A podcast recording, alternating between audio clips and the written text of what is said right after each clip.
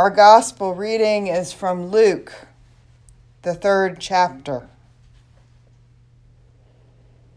In the fifteenth year of the reign of Emperor Tiberius, when Pontius Pilate was governor of Judea, and Herod was ruler of Galilee, and his brother Philip, ruler of the region of Iturea and Trachonitis, and Lysanias, ruler of Abilene. During the high priesthood of Annas and Caiaphas, the word of God came to John, son of Zechariah, in the wilderness. He went into all the region around the Jordan, proclaiming a baptism of repentance for the forgiveness of sins, as it is written in the book of the words of the prophet Isaiah the voice of one crying out in the wilderness Prepare the way of the Lord, make his paths straight. Every valley shall be filled, and every mountain and hill shall be made low. And the crooked shall be made straight, and the rough ways made smooth. And all flesh shall see the salvation of God the gospel of our Lord. Let us pray.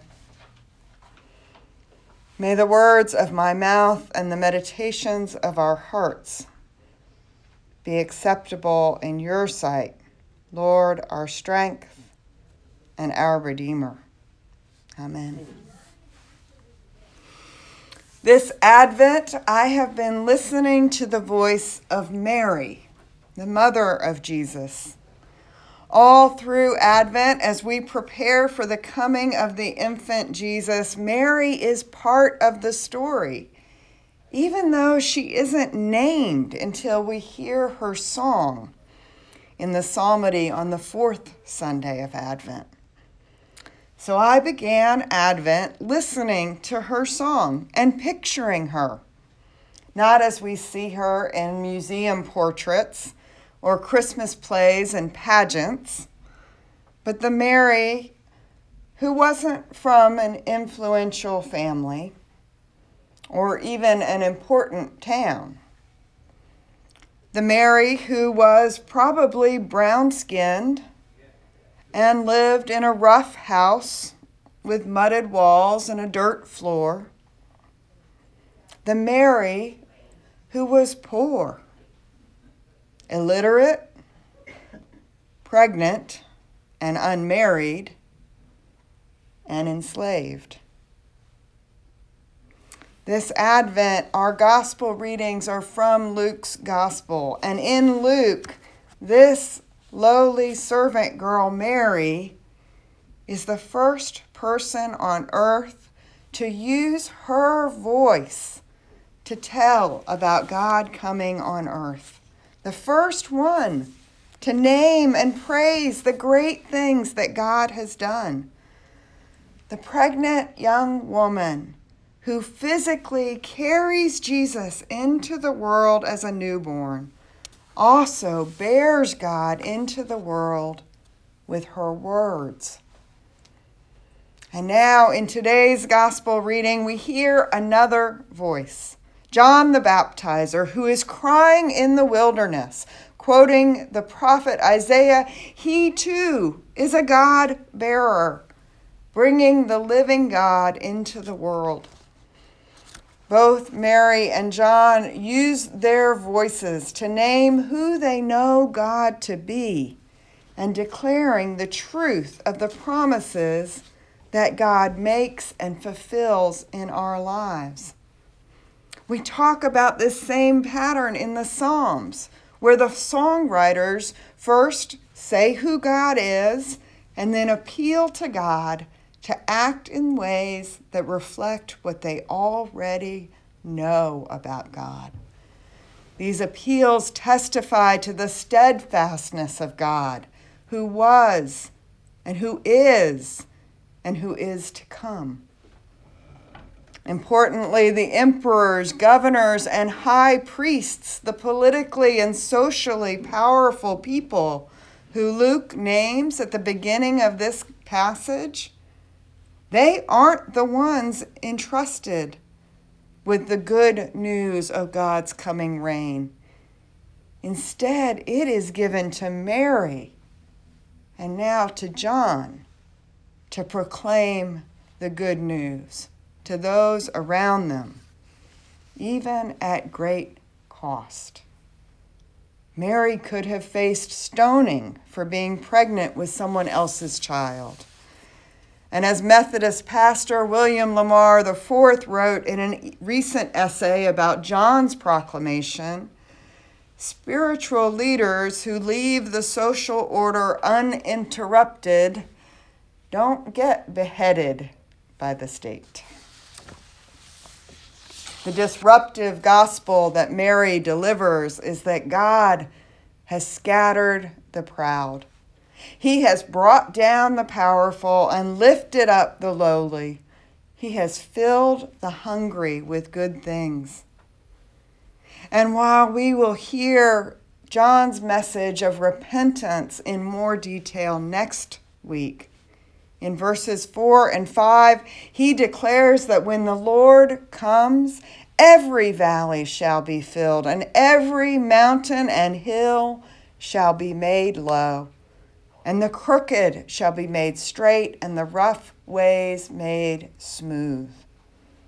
Advent puts us on alert that changes are coming, that God's kingdom coming on earth will look different. Like Mary and John, as people of faith, we know God as one who listens to us and who responds to us. We are confident that God is steadfast and present with us. We believe that God's coming on earth will mean the world is reconciled, not divided, peaceful, not warring, and hope filled, not despairing. Changed from the one we are experiencing now. We carry this vision for God's kingdom into the world by our actions and with our words, not just because we want to be nice, but because, like Mary and John, as Christians, we too are messengers for God, entrusted with a responsibility to bear God's love and mercy into the world around us. Surely, one of the ways we prepare for the Lord is here in worship. Worship isn't a spectator sport or a performance given for our benefit. We are participants, active and invited to use all of our senses to praise God through the music and the liturgy, taking in the colors of the seasons on the paraments and remembering the light of God with the candles. Surrounded by elements of God's story, we're reminded that God's story connects to our own story. Worship is also where we clear our minds of all the chatter and noise of the world and stop to listen to God. Sometimes we talk to God in prayer, but in the silence, we offer God is where we can hear God speak to us. Worship is where we are reconciled with each other in the sharing of the peace, which isn't just a casual greeting, but sharing the restorative gift of God's own peace with each other. And worship is where we lay down our burdens before God and receive the bread and wine that nourishes us for the journey of discipleship. And then we are sent out into the world as messengers and God bearers. This Advent, I've been wondering how do we bear God to the people who aren't in worship? Another way to ask that is where do we show up and reveal God to others? Or how can we be the capital C church in the world, unafraid to love and live like Jesus? Whether with our words or with our presence, we bear God into the world when we show up. Before the weekend snowstorm, there was a meme or a picture on Facebook that showed one of those electronic programmable signs over the highway. The sign read, Lizard Warning, Saturday to Sunday. And it was captioned, You had one job.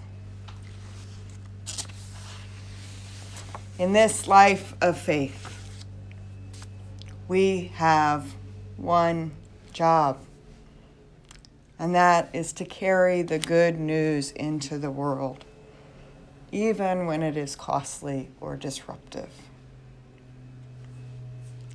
Let us pray. Holy and disruptive God, thank you for your promised Son, Jesus, coming as our Savior and Lord. Awaken us to the world's deep need by your Spirit, help us use our voices to carry your love, mercy, and forgiveness into the world. We pray in Jesus' name. Amen.